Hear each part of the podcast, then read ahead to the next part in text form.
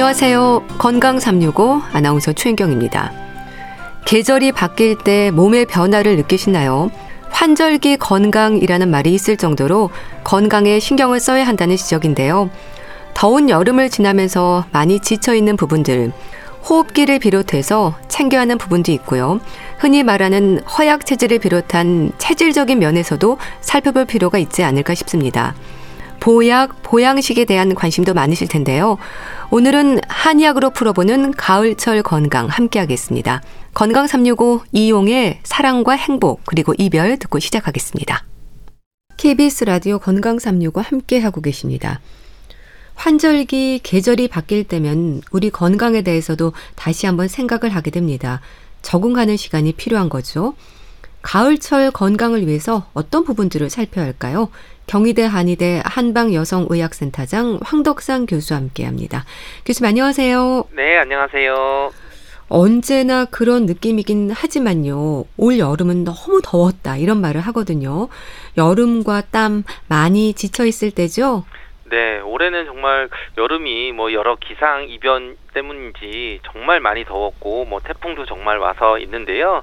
결국 이럴 때 더위에도 지치지만 사실 땀이 많은 것도 굉장히 좀 힘든 그런 건데 예. 땀은 어느 정도 우리에게 생리적인 현상일 수 있지만 결국은 이 땀이 나갈 때는 한의학에서는 우리 몸의 양기가 밖으로 빠져나간다. 예. 즉 기운이 빠져나간다게 되는 거거든요. 결국 그랬을 때 우리 기운이 너무 많이 빠져나가면은 오히려 여름에 섭병이라 그래서 여름 병이 생기는데 그럴 때는 이제 이제 뭐 정충이라 그래서 가슴도 뛰고 오히려 뭐 갈증도 심해지고 그러면서 진에게 체력들이 많이 소모가 돼서 오히려 이런 가을철이 되면서 오히려 식욕도 떨어지고 오히려 체력이 더 많이 떨어지는 그런 느낌들이 올 수가 있거든요. 예. 결국 이제 여름철 건강 관리가 가을철에까지도 이어지는 그런 상황을 볼 수 있습니다. 예. 그러니까 무더위를 지낸 후유증이라는 게 있을 수 있는 거죠? 그렇죠. 우리가 무더위를 지내기 위해서는 우리가 땀도 흘려서 체온도 유지를 해야 되고 예. 만약에 그렇지만 이제 적절하게 잘 휴식도 취하면서 뭐 영양도 보충을 하고 수분도 보충하고 했다면 되지만 어떻게 보면 이제 일상생활 하면서도 이 약해진 체력들을 보충을 못하고 갑자기 환절기가 되고 개요 일교차가 심한 가을이 되게 되면은 예. 오히려 여러 가지 그런 질환들이 오게 되고 특히 이제 그런 감염성 질환들도 많이 오게 됩니다. 뭐 감기 같은 것도 쉽게 올 수도 있고 또는 뭐 피부나 이런 여러 가지 등의 문제들이 생길 수가 있는데요. 결국 이제 여름철에 우리 몸의 변화를 얘기한다면은 심왕신세라고 해서 결국 심장 기능이 왕성하고 신기능 우리가 수분에 해당하는 신기능이 약해지는 그런 상태가 되는 게 여름철 우리 몸의 변화가 되는데 결국 이렇다는 것은 우리 몸에서 고온 열에 대해서 손상이 받기 쉽고 우리 몸의 신에 해당하는 인체에 해당하는 전기 또는 체력들이 손상을 받아서 예. 여러 가지 우리 몸에서 가장 중요한 심장과 신의 병이 생길 거 있고 그런 체력들이 떨어질 수 있는 거기 때문에 이런 무 더위에 대한 후유증이 있는 분들이나 감기나 체력이 떨어지는 것은 바로 우리 몸에 이 바로 이 화와 물에 대한 그런 균형들이 깨지는 상태라고도 볼 수 있습니다. 예. 우리가 신체 리듬이라는 말을 하잖아요. 몸도 마음도 많이 지쳐 있는 건 사실이지만 또 아침 저녁 바람의 느낌은 확실히 다른데 이게 또 몸이 조금씩 적응하는 과정인 거죠. 그렇죠. 한의학에서 가장 중요한 개념으로 이제 천인 상응한다 이런 말이 있습니다. 네. 그 이제 하늘과 사람이 서로 응한다는 말인데 결국은 우리가 뭐 밤낮에 바람이나 기온이 낮아졌다고 해서 그것으로 끝나는 게 아니라 우리 몸도 그거에 따라서 변화를 하게 되는 거고요. 예. 우리 몸의 상태도 적응을 해야 되는 것일 수가 있습니다. 그래서 예전에 뭐 황제내경이라고 한의학 책에서 굉장히 2000년 전에 쓰여있던 고서에도 사람이 건강하게 사는 방법으로 제시했던 게 사기 조신 대론이라고 하는 얘기가 있거든요. 예. 이 말이 뭐냐면 사기, 그러니까 사계절에 조신한다. 우리 몸을 잘 조절해서 맞추는 것이 건강할 수 있는 비결이다라고 얘기를 했는데 결국 이런 것이 여름은 여름대로 가을은 가을대로 기온의 변화에 따라서 몸과 마음을 다 조절해야 된다고 하는데요. 예. 이런 차원에서 봄과 여름에는 야와족이 한다고 합니다. 밤에 늦게 자고 아침에 일찍 일어나도 되고 가을에는 조화조기 한다 그래서 일찍 자고 일찍 일어나야 되고 음. 겨울에는 조화 만기해서 뭐 저녁에 일찍 자고 밤, 아침에 늦게 일어나고 된다고 해서 이런 양생법의 수면적인 부분들을 조절하라고 하는 것들이 되어 있는데요. 결국은 우리 몸은 그 항상성을 유지를 하고 그런 상태에서 우리가 체온도 조절하는 능력도 필요하고 또는 수분 대사도 조절하는 능력들이 필요한데 예. 이런 것들이 조금 어, 잘 이루어지지 않으면 또 건강상의 문제가 생길 수 있습니다. 예. 그래서 봄, 가을로 보약을 생각하는 것도 이런 환절기, 새로운 계절에 잘 적응하기 위한 방법인 것 같아요. 그렇죠. 우리가 뭐 흔하게 예전에 뭐 한약을 먹거나 또는 뭐 보약을 먹어야 되는 시기가 언제냐고 이런 질문들을 많이 하시거든요. 네. 그랬을 때 얘기할 때 어, 환절기 때 먹으면 되지라고 예전에는 굉장히 얘기를 많이 했었고요. 뭐 저희 집안도 보면은 예전부터 뭐 한의사 집안이어서 그런지 봄, 가을 환절기가 되면 이제 보약을 꼭 챙겨 먹게 되고 네. 지금도 뭐 저희 어머니 연세 드셨지만 저도 이제 다 큰 아들이지만 네. 뭐 이때 찬바람 불면은 뭐 뭐래도 먹어야지 뭐 이렇게 얘기를 하시거든요. 네. 결국 이제 보약이라고 하는 것을 보면은 이제 옷의 옆에 한자로 보면 클보라고 해서 낡은 옷감을 다시 튼튼하게 깁는다는 뜻의 그런 보자를 쓰는 거거든요. 예.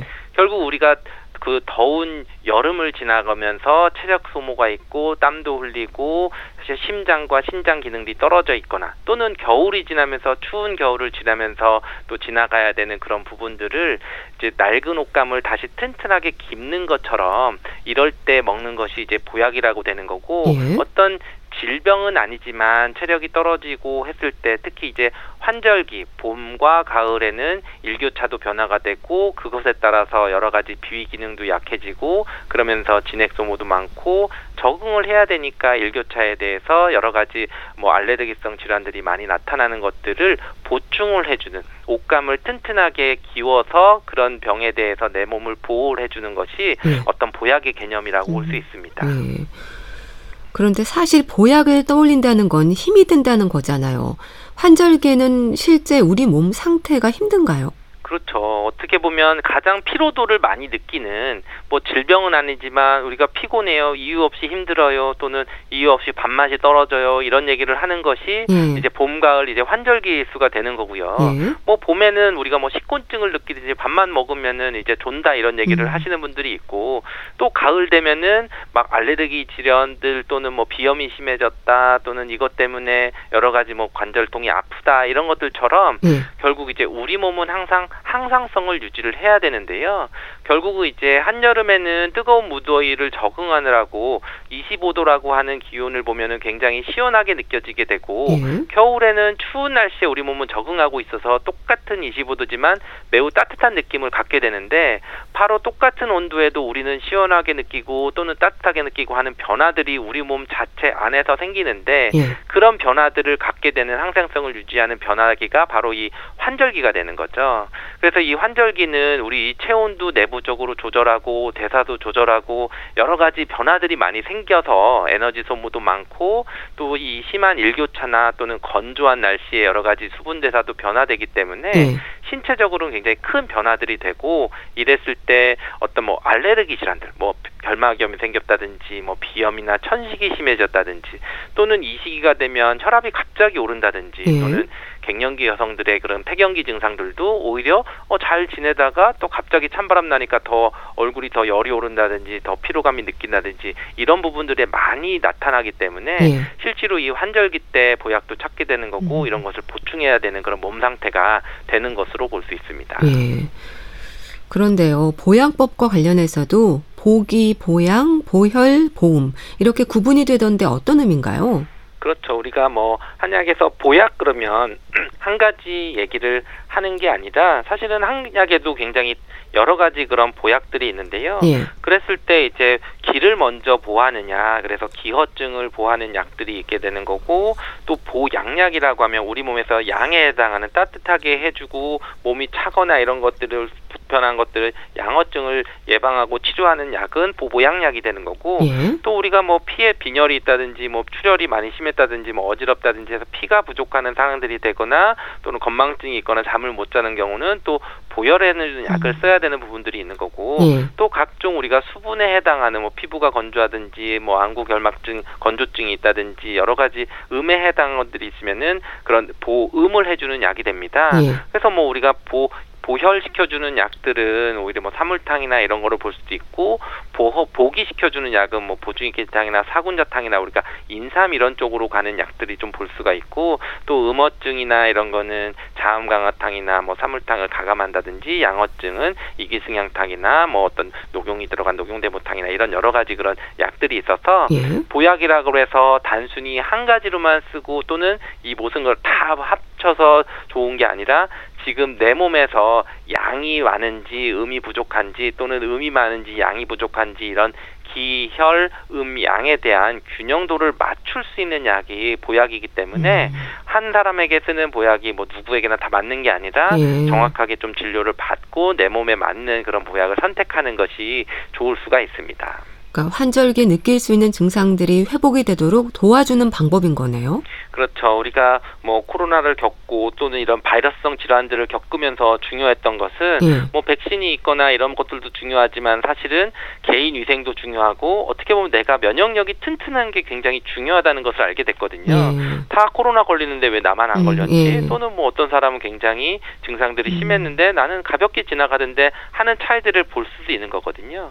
결국은 이런 것들이 이제 면역력 차이일 수 있는 거고 그런 차원에서 한의학에서 굉장히 중요하게 예전부터 얘기를 했던 부분이 그 정기 존내 사불가 간이라고 합니다. 예. 이 뜻이 뭐냐면 정기가 그러니까 튼튼하게 내가 지켜주는 면역력, 체력 또는 뭐 정력 이런 것들이 존내 내 안에 존재하고 있으면은 사불가간 사기가 침범하지 못한다. 결국은 외부적으로 어떤 바이러스나 세균이나 뭐 다라, 다양한 변화들이 있지만 실제로 그런 질병의 원인도 중요하지만 내 몸에 그것에 반응을 하고 질병에 걸리지 않는 그런 체력이나 이런 부분들이 중요하다고 본 거고 예. 어떤 그랬을 때 미리 병 이전에 예방의학적 관점에서 치료를 하거나 병은 아직 아니지만 내가 뭔가 뚜렷한 병의 원인이 아주 불편한 상태들을 개선하는 그런 미병 상태라고 하는데요. 음. 그런 미병의 치료에 대한 개념들도 예방의학적 개념 또는 심신의학 개념에서 한의학에서 굉장히 중요하게 생각하고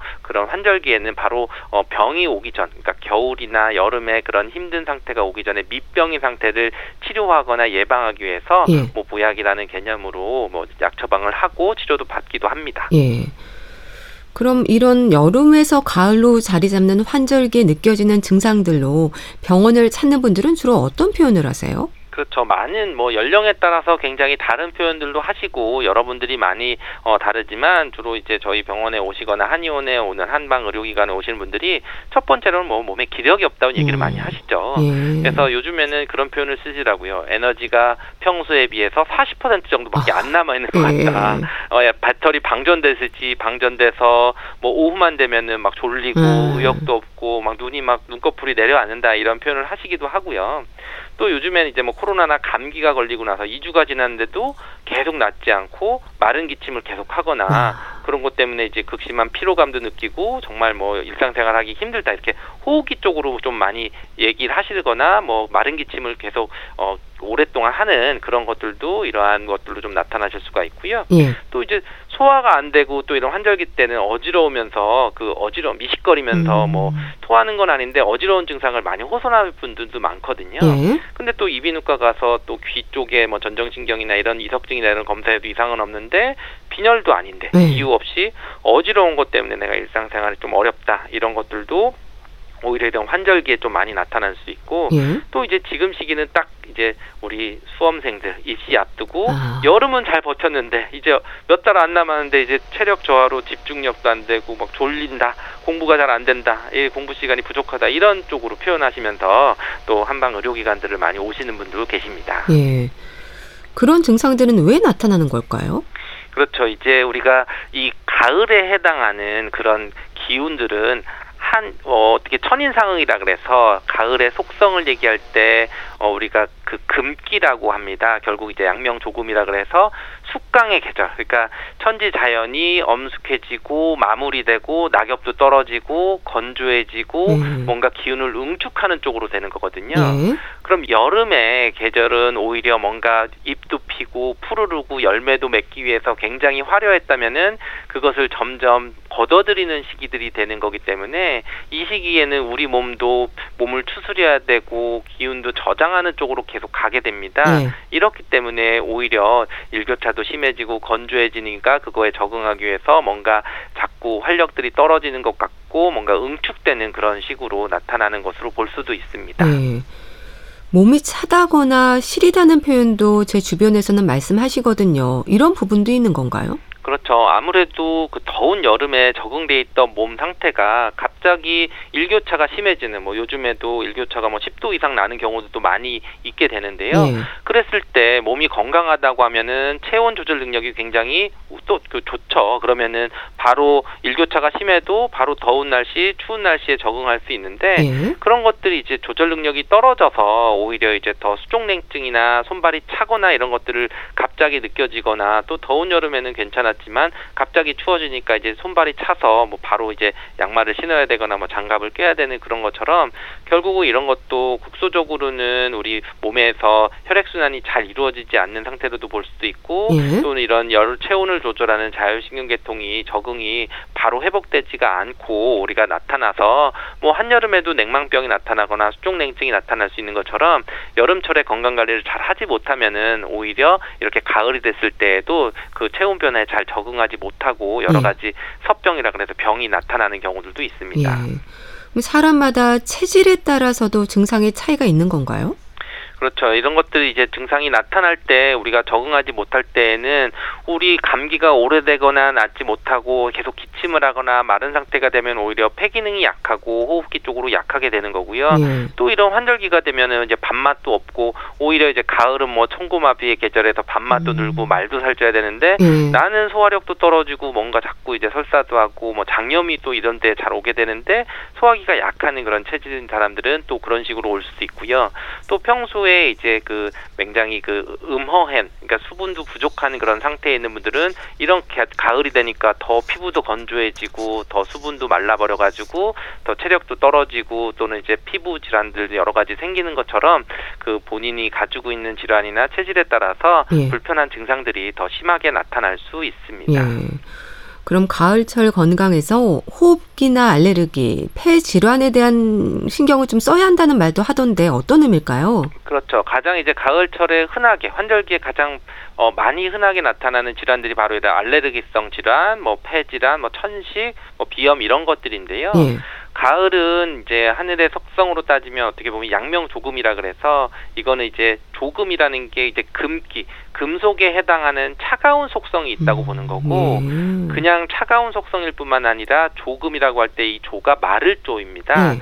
그러니까 가을이 되면 굉장히 건조하면서 차가운 금 기운이 있다. 그래서 이건 굉장히 냉정하게 되는 거고 뭔가 이제 끊어내는 거, 단호한 이런 속성들을 갖게 되는 거거든요.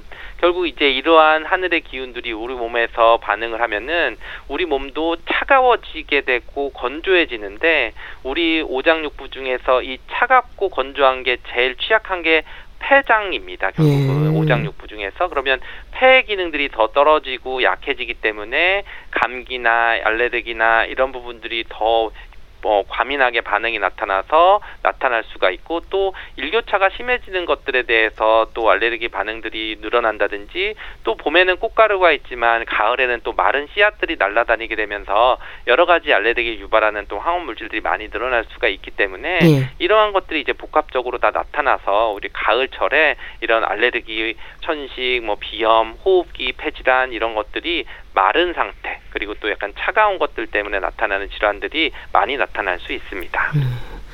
뭐 건강한 분들은 환절기라고 해서 크게 달라지는 건 없을 텐데요.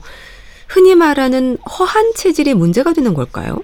그렇죠. 우리가 오장육부가 있고 있고 계절에 따라서 항상성이라고 해서 이런 어, 계절 변화, 기온 변화에 따라서 크게 영향을 받지 않고 건강한 사람들이 있죠. 굉장히 예. 그것은 뭐 오장육부가 튼튼한 분이라고 볼 수 있죠. 예. 그렇지만 우리가 이제 어떤 환절기에 대해서 알레르기 반응이라고 하는 것들을 볼 때 크게 보면 이제 두 가지로 보는데 하나는 항원의 알레르기를 이제 유발하는 원인에 해당하는 항원인 거고 예. 또 그것을 이제 작용해서 이길 수 있는 우리 몸의 반응들이 되는 것인데 결국 이런 환절 기가 되면은 뭐 꽃가루가 날린다든지 또는 뭐 씨앗이 날린다든지 또는 낙엽이나 어떤 건조한 그런 부분들이 항원에 해당되는 원인들이 나타나거나 예. 또는 날씨 변화나 기온 변화 이런 것이 이제 우리 알레르기 유발의 원인에 해당하는데 그 우리 몸에서 반응하는 그런 것이 더 중요하게 생각을 합니다. 예. 그래서 이것은 이제 원인으로 보는 관점에서 치료를 할 거냐 그래서 항원을 차단하는 쪽으로 치료를 하는 쪽이 있고 예. 또 한의학에서는 이제 그런 부분보다는 내 몸 자체가 건강하면 그 항원이 들어 와도 괜찮다.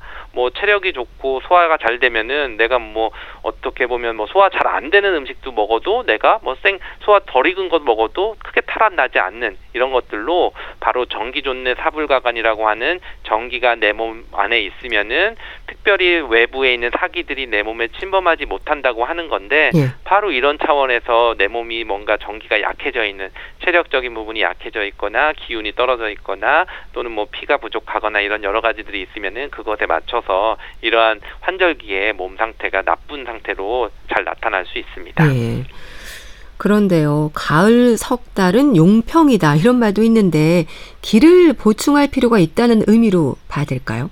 그렇죠. 이제 용평이라고 하는 단어를 보면은 결국 이제 용이라고 하는 게 용납하다, 받아들이다 하고 그런 이게 수용할 때 그 용자인 거고 예. 평평한 거니까 결국 만물을 걷어들이고 성장하지 않게 이제 갈무리를 한다는 거고 이럴 때는 우리 몸과 마음이 어떻게 보면 발산시키는 것보다 좀 차분하게 있고 안정적으로 바뀌는 그런 기운들을 얘기하는 게 용평인 겁니다. 예. 결국 이럴 때는 우리가 뭔가 그 수확을 하고 열매를 걷어 들이 곡식을 걷어들이는 것처럼 우리 몸과 있어서 마음가짐에 있어서도 뭔가 꾸미거나 뭔가 활성을 하는 것보다 좀 더 안정적으로 기분을 좀 어, 다스리고 안으로 좀 내실을 찾게 되는 것들이 좀 필요한 거거든요. 네. 결국 이런 열매를 맺고 곡식을 맺을 때 그런 기운을 보충을 하는 것들이 오히려 바로 이런 용평의 개념으로도 볼 수 있는데요. 그래서 우리 가을에는 어떻게 보면 수확하고 이런 부분에서 뭔가 수렴하고 뭔가 모아지는 그런 것들이 있는데 예. 이럴 때 그거를 좀 보충시켜주는 변화들에 대해서 적응해서 좀 가을 보약이나 이런 것들도 좀 같이 볶게 되는 거고요. 예. 이럴 때 또 알레르기나 또는 계절 변화나 일교차가 심하기 때문에 그런 것도 같이 보충을 해줘야 되는 것도 일맥상통하게 참고를 해야 됩니다. 예. 기를 보충하기 위해서 뭐 음식, 수면, 운동, 여러 생활 습관들을 살필 필요가 있을 것 같은데요. 뭘 어떻게 먹어야 할지에 대한 질문도 많이 받으실 것 같습니다. 어떠세요? 네, 뭐 지금 계속 이제 어떤 계절에 따라서 환절기에는 보양 얘기를 말씀을 드렸지만 어떻게 보면 이제 보양만으로 되는 건 아니고 예. 결국 우리 몸에서 그 체력을 기르고 어, 기운을 올리는데 가장 중요한 것은 사실은 제철 곡식입니다. 음. 결국 이제 어 가을이 되고 또 추석이 되고 한가위가 되면은 사실 한 해 동안 농사를 하면서 그 길러진 기운들이 축적돼 있는 그 수확물을 먹게 되는 거거든요. 예. 결국 이제 계절에 나오는 그 제철 과일 또는 그 해당하는 그 해에 나오는 그 곡식들 계절에 맞는 곡식이 어떻게 보면 가장 좋은 길을 보충하는 그런 것이 될 수가 있는 거고요. 예. 결국 이제 뭐 식생활 기본적인 이제 밥 잘 먹고 또는 규칙적으로 생활하고 하는 것들이 오히려 더 중요한 그런 부분이 될 수가 있고 예. 그렇게 일상생활 했는데도 부족할 때 뭔가 체력도 떨어지고 힘들다 할 때는 그럴 때 이제 균형들을 맞춰주는 아까 이제 갑옷에 단단하게 수선을 해주는 것처럼 보약을 해주는 것들이 필요하게 되는 거고 예. 그럴 때 이제 필요하면은 이제 보기시켜주는 음. 거는 뭐 인삼이나 뭐 황기나 이런 것들이 들어가 있는 보약도 될 수 있는 거고 또 보혈이 돼야 될 때는 또 녹용이나 이런 것들이 들어가는 보약들로 해서 예. 그 균형도를 맞추는 것이 중요합니다. 면역력에 대한 부분도 챙겨야 하지 않나요? 저 면역력이라고 하는 것은 지금 얘기한 전기 존내가 돼서 오히려 체력적인 부분들을 키워주는 부분도 될 수가 있어서 예. 그게 단순히 한 가지가 아니라 한의학에서는 뭐 그게 기운일 수도 있고 또는 피일 수도 있고 또는 양기운일 수도 있고 또 음기운일 수도 있고 이런 것들의 균형력을 맞춰주는 것이 오히려 면역력을 가장 좋게 하는 방법이 될 수 있고요. 예. 또는 이제 그 해당 계절에 맞춰서 또 추우면 추운 대로 또 더우면 더운 대로 이렇게 일상생활을 하고 또 운동을 하면서 예. 기본적인 음식을 잘 섭취를 하는 것도 면역력 키우는데 굉장히 중요하고 또 특히 이제 요즘에 이제 밤에 오히려 잠을 잘 일찍 자야 되는 수면을 좀 잘 자야 되는 더운 여름에는 오히려 숙면도 못 취하고 열대야 때문에 고생을 했다 그러면은 예. 요즘에는 아침 저녁으로 좀 선선할 때 좀 일찍 숙면을 취하는 것도 굉장히 면역력을 올리는 중요한 보약이라고 할 수 있습니다. 예.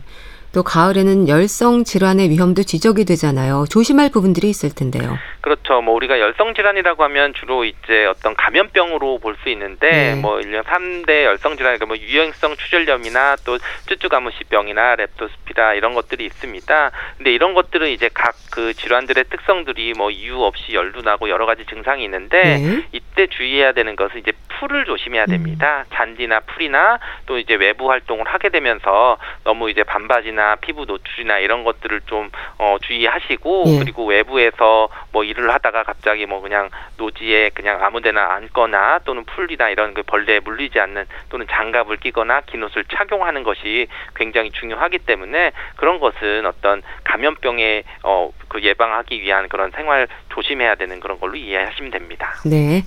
가을철 건강을 위해서 어떤 부분들을 살펴야 할지 짚어봤는데요. 경희대 한의대 한방여성의학센터장 황덕상 교수와 함께했습니다. 감사합니다. 감사합니다. KBS 라디오 건강 365 함께 하고 계신데요. 신우리의 지금부터 행복합니다. 듣고 다시 오겠습니다.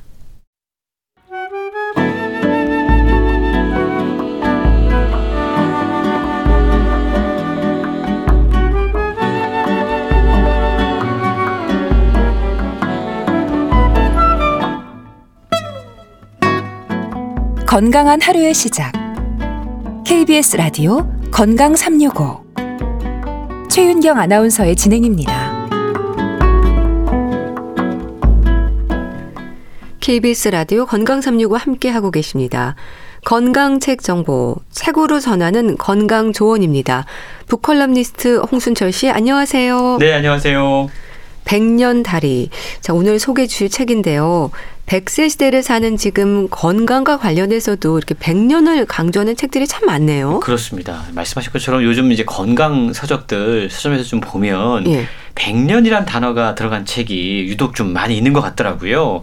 아마 보셨을 겁니다. 100년 허리, 예. 100년 목, 100년 운동, 그리고 이제는 100년 다리, 까지 출간이 된 건데요. 예.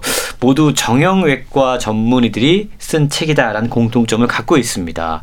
왜 요즘 이런 백년이라는 단어가 들어간 책들이 건강 서적 가운데 많이 있을까 생각을 해보면 우리가 이제 백세 시대란 이야기를 하지 않습니까? 예. 그러려면 오랫동안 우리 백세 시대를 살기 위해서 몸에 이것 저것을 잘 써야 되는데 그 방법들이 책에 소개가 되고 있다라는 거죠. 나이가 들면 자연스럽게 여기저기 통증이 시작이 됩니다. 예. 특히 이제 어르신들이 보면 허리 통증이나 뭐 고관절, 다리 통증 이거 너무 참기 힘들 정도로 고통스럽다라고 이야기를 해요. 예.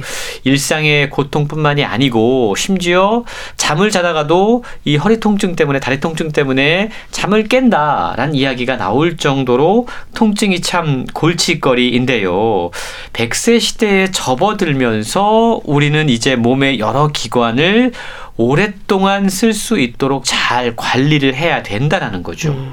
특히 오늘 소개해 드리는 백년 다리에 보면 예. 다리 잘 쓰는 방법이 소개가 되고 있는데요. 다리가 노년 건강과 특히 직결된다고 그럽니다. 아. 그래서 다리에 문제가 생겨서 걷거나 활동하는데 지장이 생기면 곧바로 몸의 다른 문제들로 연결된다라고 책은 이야기를 하고 있는데요. 예. 백년 다리 이 책은요.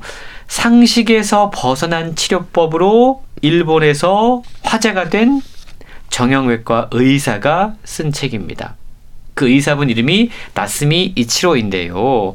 인공관절 반치환술 또는 전치환술 이런 걸 워낙에 잘해서 예. 일본 내에서 무릎 수술을 잘 하기로 소문난 의사거든요. 세계에서 환자들이 찾아온다고 그럽니다.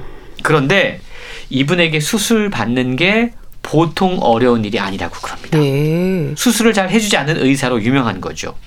유명하다고 해서 텃세를 부리는 게 아니라 일단 수술하기 전에 수술하지 않고도 이 무릎 통증, 다리 통증에서 벗어날 수 있는 치료법이 있기 때문에 그걸 먼저 해보고 그래도 안 되면 수술을 한다라는 철학을 갖고 있다는 네. 겁니다. 그 정형외과 의사가 쓰신 책이군요. 그런데 상식에서 벗어난 것으로 화제가 되고 있다는 말이 왜 나왔는지 좀 궁금한데요. 일단 수술을 잘하는데 수술을 좀처럼 잘 해주지 않는다라는 아, 예. 아. 그런 이야기가 있어서 그런 거고요. 만 명이 넘는 환자들을 치료를 했다고 그럽니다. 예. 그러면서 수술만이 정답이 아니라는 확신을 갖게 됐다고 그래요. 예. 보통 정형외과 의사로 훈련 받을 때 정형외과 의사들이 많이 보는 책에 보면 어 어느 정도 무릎 연골은 쓰면 닳고 달면 이건 수술해야 된다라고 적혀 있지만 그는 그런 방법을 쓰지 않다라는 겁니다. 예. 그 방법 대신에 저자만 갖고 있는 일종의 보존 치료법 이걸 통해서 무릎 통증에서 벗어나서 수술 없이 일상을 회복하는 방법을 이 의사분이 쓰고 있다는 겁니다. 예. 실제로 수술하지 않고 보존 치료법으로 평범한 일상을 누리고 있는 환자의 비율이 무려 46%에 달한다고 그럽니다. 나이가 들어서 퇴행성 무릎 관절염 때문에 고생하다가 수술밖에 남은 방법이 없다고 그래서 수술을 가장 잘 한다라고 알려진 의사를 찾아온 거거든요, 환자들이. 예. 근데 몸에 칼을 대지 않고도 무릎 통증에서 해방돼서 많은 환자들이 자신의 두 다리로 걷는 즐거움을 누리고 있다라는 겁니다. 음. 이 치료법이요. 우리나라에서도 뭐 방송 프로그램에 소개한 적이 있, 다고 그럽니다. 그러니까 저자가 그만큼 유명한 분이라는 건데요. 예.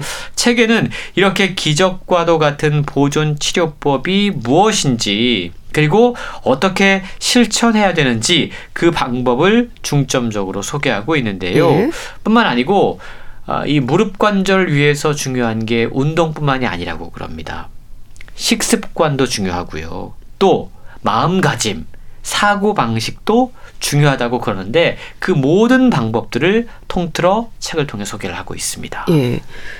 일본의 정형외과 의사인 저자가 무릎 통증을 치료하는 방법이 보존 치료법이다. 이렇게 얘기하는 건 어떤 의미일까요? 일단 수술하지 않고 기존의 무릎 관절을 보존한 상태로 회복을 시키는 방법입니다. 아. 그래서 보존 치료법이라고 하는 건데요. 예.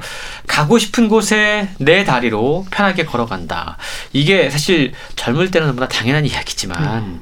나이가 지긋하게 든 노년층들에게는 상당히 부러운 일이 아닐 아, 수 그렇죠. 없습니다. 노화로 인해서 비롯되는 여러 가지 건강 문제 가운데 일상생활을 방해하는 좀 먹는 가장 어, 좀 어, 아픈 질환이 있다면 예. 그게 바로 퇴행성 무릎 관절염. 이 아닌가 싶은데요. 이게 살짝 움직이기만 해도 이 통증이 아주 극심하다고 그럽니다. 예. 무릎 통증이 있으면 걷는 즐거움 그리고 나아가 살아가는 즐거움을 빼앗아 버린다라는 거죠. 음. 아픈데 활발하게 움직일 수 있는 사람은 분명히 없거든요. 예. 그래서 진통제를 먹어가면서 생활을 꾸려가는 분들도 있는가 하면 아예 걷기를 포기하고 그냥 누워서 지내는 분들도 많이 있다고 그럽니다. 예. 이런 분들에게 이 책이 희망이 되고 있는 겁니다. 보존 치료법을 꾸준히 실천하면 통증 없이 죽기 전까지 자신의 튼튼한 다리로 걸을 수 있다라고 강조하고 있는데요. 무엇보다 중요한 건 나을 수 있다. 내 몸은 내가 원래대로 돌릴 수 있다. 라는 마음가짐이다 라고 이야기를 하고 있습니다. 예. 그래서 몸을 어떻게 사용하고 운동하느냐 식사뿐만이 아니고 삶을 바라보는 사고 방식도 새롭게 바꿔야 한다라고 반복해서 강조하고 있는데요. 예. 통증을 무조건 빨리 없애야 하는 것으로 바라보지 말 것. 그리고 노화에 대한 편견을 없앨 것. 그리고 내가 아픈 건 그동안 잘못된 방법으로 내 몸을 사용한 탓이다. 음. 라고 여기지 말 것이라고 책은 사고방식을 설명하고 있습니다. 맞아요. 질병을 대하는 마음가짐이 중요하다는 것에 저도 동의를 합니다. 네, 통증이 계속되면 사실 참기가 쉽지 않거든요. 그렇습니다. 요즘 정형외과에는요. 예. 이른 아침부터 각종 통증 때문에 병원을 찾는 노년층들로 음. 문전성시를 이룬다고 그러죠. 예. 특히 고령층들의 통증은 오랜 기간 동안 몸을 잘못 사용했기 때문에 그 통증이 고착화된 것이다. 라고 책은 이야기를 하고 있습니다. 예. 그런데 책의 저자인 나스미 이치로는 이제부터라도 올바른 방법으로 몸을 제대로 사용을 하면 우리 몸에 내재된 회복력이 있기 때문에 이걸 통해서 얼마든지 건강을 되찾을 수 있다라고 강조하고 있는 건데요. 예. 이렇게 이야기하면 아니 이미 다 무릎 관절이 닳아버렸는데 이게 어떻게 회복이 돼? 관절은 회복되지 않는다고 알고 있는데 란 이야기를 하실 겁니다. 예. 하지만 저자는 맞다. 무릎의 유리 건골은 재생되지 않는다. 하지만 연골의 역할을 대신해 줄 수 있는 섬유 연골이 있다. 음. 이게 생겨난다. 이토록 우리 몸은 자기 자신을 지키기 위한 시스템을 이미 갖추고 있다라고 이야기를 하고 있다라는 겁니다. 예. 물론 평생 동안 잘못 간직해온 습 습관을 고치는 게 결코 쉽지가 않습니다. 그리고 아무리 현대 의술이 발전했다고 하더라도 원래 내 몸속에 타고난 어떠한 성분이나 기관을 똑같은 혹은 유사한 것으로 재현할 수도 없다고 그래요. 예. 그래서 저자는 우리 몸에 인공적인 물, 이물질을 넣는 것보다 아. 멀쩡한 뼈를 잘라내는 것보다 이왕이면 가지고 태어난 몸을 죽을 때까지 올바르게 사용할 수 있도록 보존시켜 놓는 것이 훨씬 더 중요하다라고 예. 이야기를 하고 있는데요. 그래서 저자의 치료는 수술은 최후의 수단으로 남겨놓는 겁니다. 가능한 내 몸을 올바르게 다시 사용을 해서 자력으로 통증에서 벗어날 수 있도록 하는 걸 최우선 과제로 삼고 있다고 그러는데요. 예.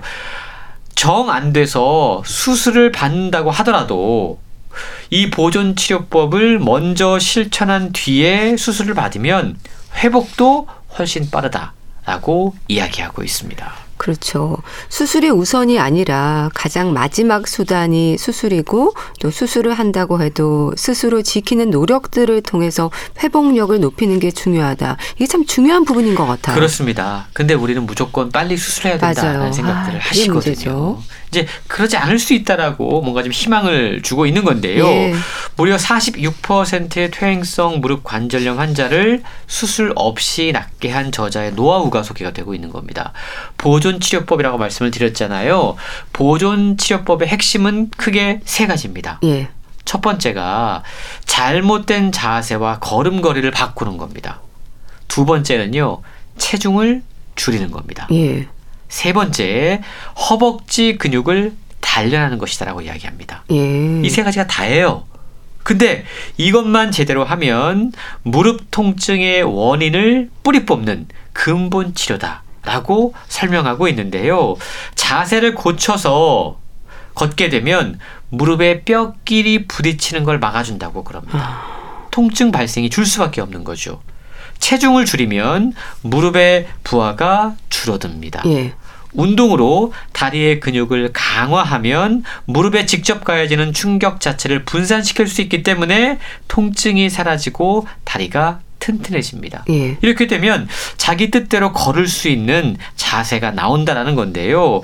책에 92세의 환자가 소개가 되거든요. 예. 간, 심장, 신장도 모두 건강한 상태였다고 그럽니다. 음. 하지만 문제는 허벅지 근육이 너무 줄어든 상태였다라는 거죠. 예. 그래서 무릎 통증 때문에 고생하는 환자분이었는데 이 환자분에게 보존 치료법을 3개월 동안만 해보자라고 제안했다고 그럽니다. 그러자 무려 92세의 환자분 고령인데 3개월 만에 무릎 통증이 거의 사라지는 기적 같은 일이 있었다고 그래요. 예. 토진 초진 때와 마찬가지로 연골이 완전히 소실되어 있었는데 예. 희한하게도 통증이 싹 사라진 것이었죠. 아, 참 나이가 들수록 퇴행성 관절염의 위험이 높아지는 것도 사실이고 하지만 고령일수록 수술이 부담이 되는 것도 사실입니다. 통증 관리에 대한 노력이랄까요? 관심을 통한 실천이 중요하지 않을까 싶은데 이런 부분에서도 조언을 하고 있나요? 그렇습니다. 이 책이 물론 이제 고령층들의 다리 통증, 무릎 통증에 대한 이야기를 하고 있지만 예. 우리가 젊어서부터 어떠한 자세로 살아가는가에 따라서 우리의 노년의 삶이 바뀔 수 있다는 걸 우리는 꼭 기억해야 되는데요. 예. 그래서 통증 관리를 위해서 무엇보다 자세가 중요하다라고 책은 강조하고 있습니다. 예. 어, 체중이 60kg인 사람이 걸을 때 두 무릎 관절에 무려 300kg의 하중이 실린다고 그럽니다. 음. 계단을 내려갈 때는 무려 480kg의 부하가 걸린다고 그래요. 예. 근데 이게 이제 무릎 연골 때문에 이 하중을 견딜 수 있었던 거죠. 예. 그런데 무릎 연골에 문제가 생기면 걸을 때 특히 계단 내려갈 때 극심한 통증이 올 수밖에 없다라는 겁니다. 그런데 우리는 일종의 편견을 갖고 있어요. 예. 연골은 닳아서 사라질 뿐 재생되지 않는다. 음. 하지만 저자는 그 말은 오해다라고 이야기합니다. 나이가 들어서 걷는 모양을 가만히 살펴보면 대개 우리가 이제 오자 다리라고 이야기하는 그렇게 걷는 분들 그리고 X자 다리로 걷는 분들이 있다고 그럽니다. 예. 근데 O자 다리인지 X자 다리인지 자신의 걷는 모습을 보면 어느 근육을 단련해야 통증이 사라지는지를 알 수 있다고 그럽니다. 네. 그런데 보통 퇴행성 무릎 관절염을 갖고 있는 분들의 95%가 O자 다리라고 그래요. 음. 그래서 무릎 관절의 안쪽 연골이 달아있는 경우가 많이 있다라는 거죠. 예. 반대로 X자 다리 이건 이제 다리가 긴 분들에게서 보통 X자 다리가 발견이 되는데 예. 이런 분들은 무릎 관절의 바깥쪽 연골이 달아 있다고 그럽니다. 아. 그거에 따라서 내가 X자 다리인지 O자 다리인지를 확인한 다음에 어느 쪽 근육을 단련시켜야 되는지를 확인할 수 있다는 거죠. 예. 정형외과 교과서에는 뼈와 뼈 사이에 있는 관절 연골이 완전히 없어지면 재생되지 않는다. 이렇게 나와 있다고 그럽니다. 예. 그래서 진통제 등으로 시험해보고 통증이 사라지지 않으면 인곤 관절로 교체해야 된다. 이걸 권한다. 이렇게 적혀 있다고 그래요. 예. 하지만 이 책의 저자는 그 상식에 의문을 제기하는 거죠. 그러면서 수많은 환자들에게 이미 희망을 선사하고 있다라는 건데요. 예. 무릎의 극심한 통증을 발생시키는 원인은 예. 뼈와 뼈가 닿기 때문입니다. 그러면서 미세 골절이 생긴다고 그래요. 아. 그런데 저자는 이 원인만 제대로 제거할 수 있다면 연골이 없어도 통증을 쫓아낼 수 있다라고 이해하는 거죠. 예. 그러니까 뼈끼리 닿지 않게 하는 방법을 찾으면 통증을 없앨 수 있다라고 설명하고 있는 겁니다. 그렇다면 저자가 강조하는 통증 없애기 운동법이 궁금해지는데 좀 소개를 해주세요. 예. 몸을 올바르게 사용하지 않았기 때문에 통증이 생긴 거잖아요. 예. 그리고 통증이 생기면 움직이고 싶지 않다라는 마음이 생겨납니다. 음. 움직여 차라리 아플 바에는 차라리 가만히 있는 편이 더 낫다 라는 생각에 운동량이 줄어들고 그러면 체중이 증가하고 근육이 빠집니다. 근데 그렇게 되면 다음에 움직일 때 통증은 더욱더 강해질 수밖에 없습니다. 예. 이게 악순환이 시작된 거고요. 최종적으로 근육이 다 빠져버리면 온몸의 균형이 무너지는 그야말로 최악의 상황이 발생한다는 거죠. 예. 그래서 저자는 책을 통해서 이러한 악순환의 고리를 끊을 수 있는 여덟 가지 운동법을 이야기를 하고 있는데요. 저자는 지금까지 만나온 수많은 퇴행성 무릎 관절염 환자들을 보면 하나의 공통점을 갖고 있다고 음. 이야기해요. 예.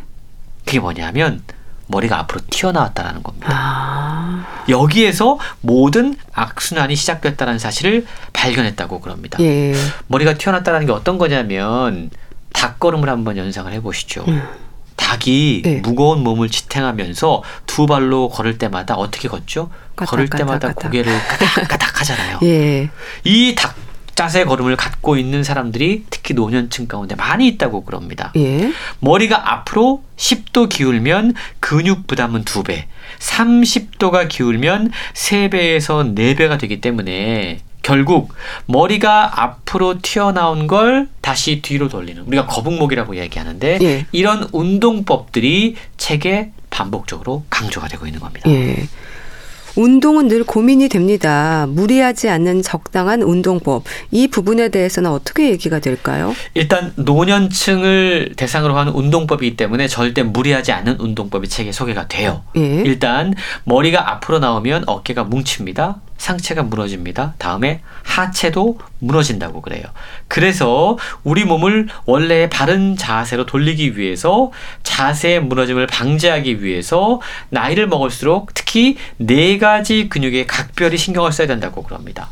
첫 번째가 복근이고요. 예. 두 번째가 모음근, 세 번째가 골반 바닥근, 네 번째가 넙다리 네갈래근. 책에 보면 이 네 가지 근육을 단련시킬 수 있는 이 네 가지 근육이 장수 근육이라고 이야기하고 있는데 네. 방법과 자세가 소개가 되고 있는데요. 바르게 서는 법이 시작입니다. 음. 그리고 무릎 통증을 없앨 수 있는 가장 중요한 방법이 안쪽 허벅지 걷기라고 그래요. 아. 걸을 때 안쪽 허벅지에 힘이 실리게 걷는 겁니다. 예. 그리고 제가 지금 10분 동안 방송하면서 네. 계속 다리 들고 있었거든요. 아, 그러셨어요? 이것도 예. 안쪽 다리 근육을 단련시킬 수 있는 좋은 아, 방법이라고 예. 합니다. 뿐만 아니고 발가락 오므리기를 평소에 하는 겁니다. 소파에 앉아 있을 때. 예. 이것 역시 큰 도움이 된다고 그래요. 척추를 원래 곡선으로 돌릴 수 있는 CS 운동법이라는 것도 있고요. 예. 넘어짐을 방지해 줄 수 있는 발 마사지 운동법도 소개가 되고 있습니다. 모두 노년층들이 부상의 위험 없이 일상에서 무리 없이 실천할 수 있는 운동법들인데요. 저자는 이 운동법을 3개월만 제대로 하면 예. 무릎 통증이 사라진다라고 자신 있게 이야기를 하고 있습니다. 어, 최소 60년, 70년 넘게 잘못 써서 고장난 자신의 몸을 수술하지 않고 칼대지 않고 통증에서 벗어날 수 있는 게 고작 3개월 운동법이다. 라면 믿기지 않으시겠지만 예. 책에 소개된 방법을 한번 꾸준히 실천해 보시면 좋은 효과를 볼 수 있다라고 음. 저자는 강조하고 있습니다. 네. 장수 근육 만들어 보시기 바랍니다. 책 100년달이 잘 들었습니다. 북컬럼니스트 홍순철 씨와 함께 했는데요. 감사합니다. 고맙습니다. 산울림의 찻잔 보내드리면서 인사드릴게요. 건강365 아나운서 최인경이었습니다. 고맙습니다.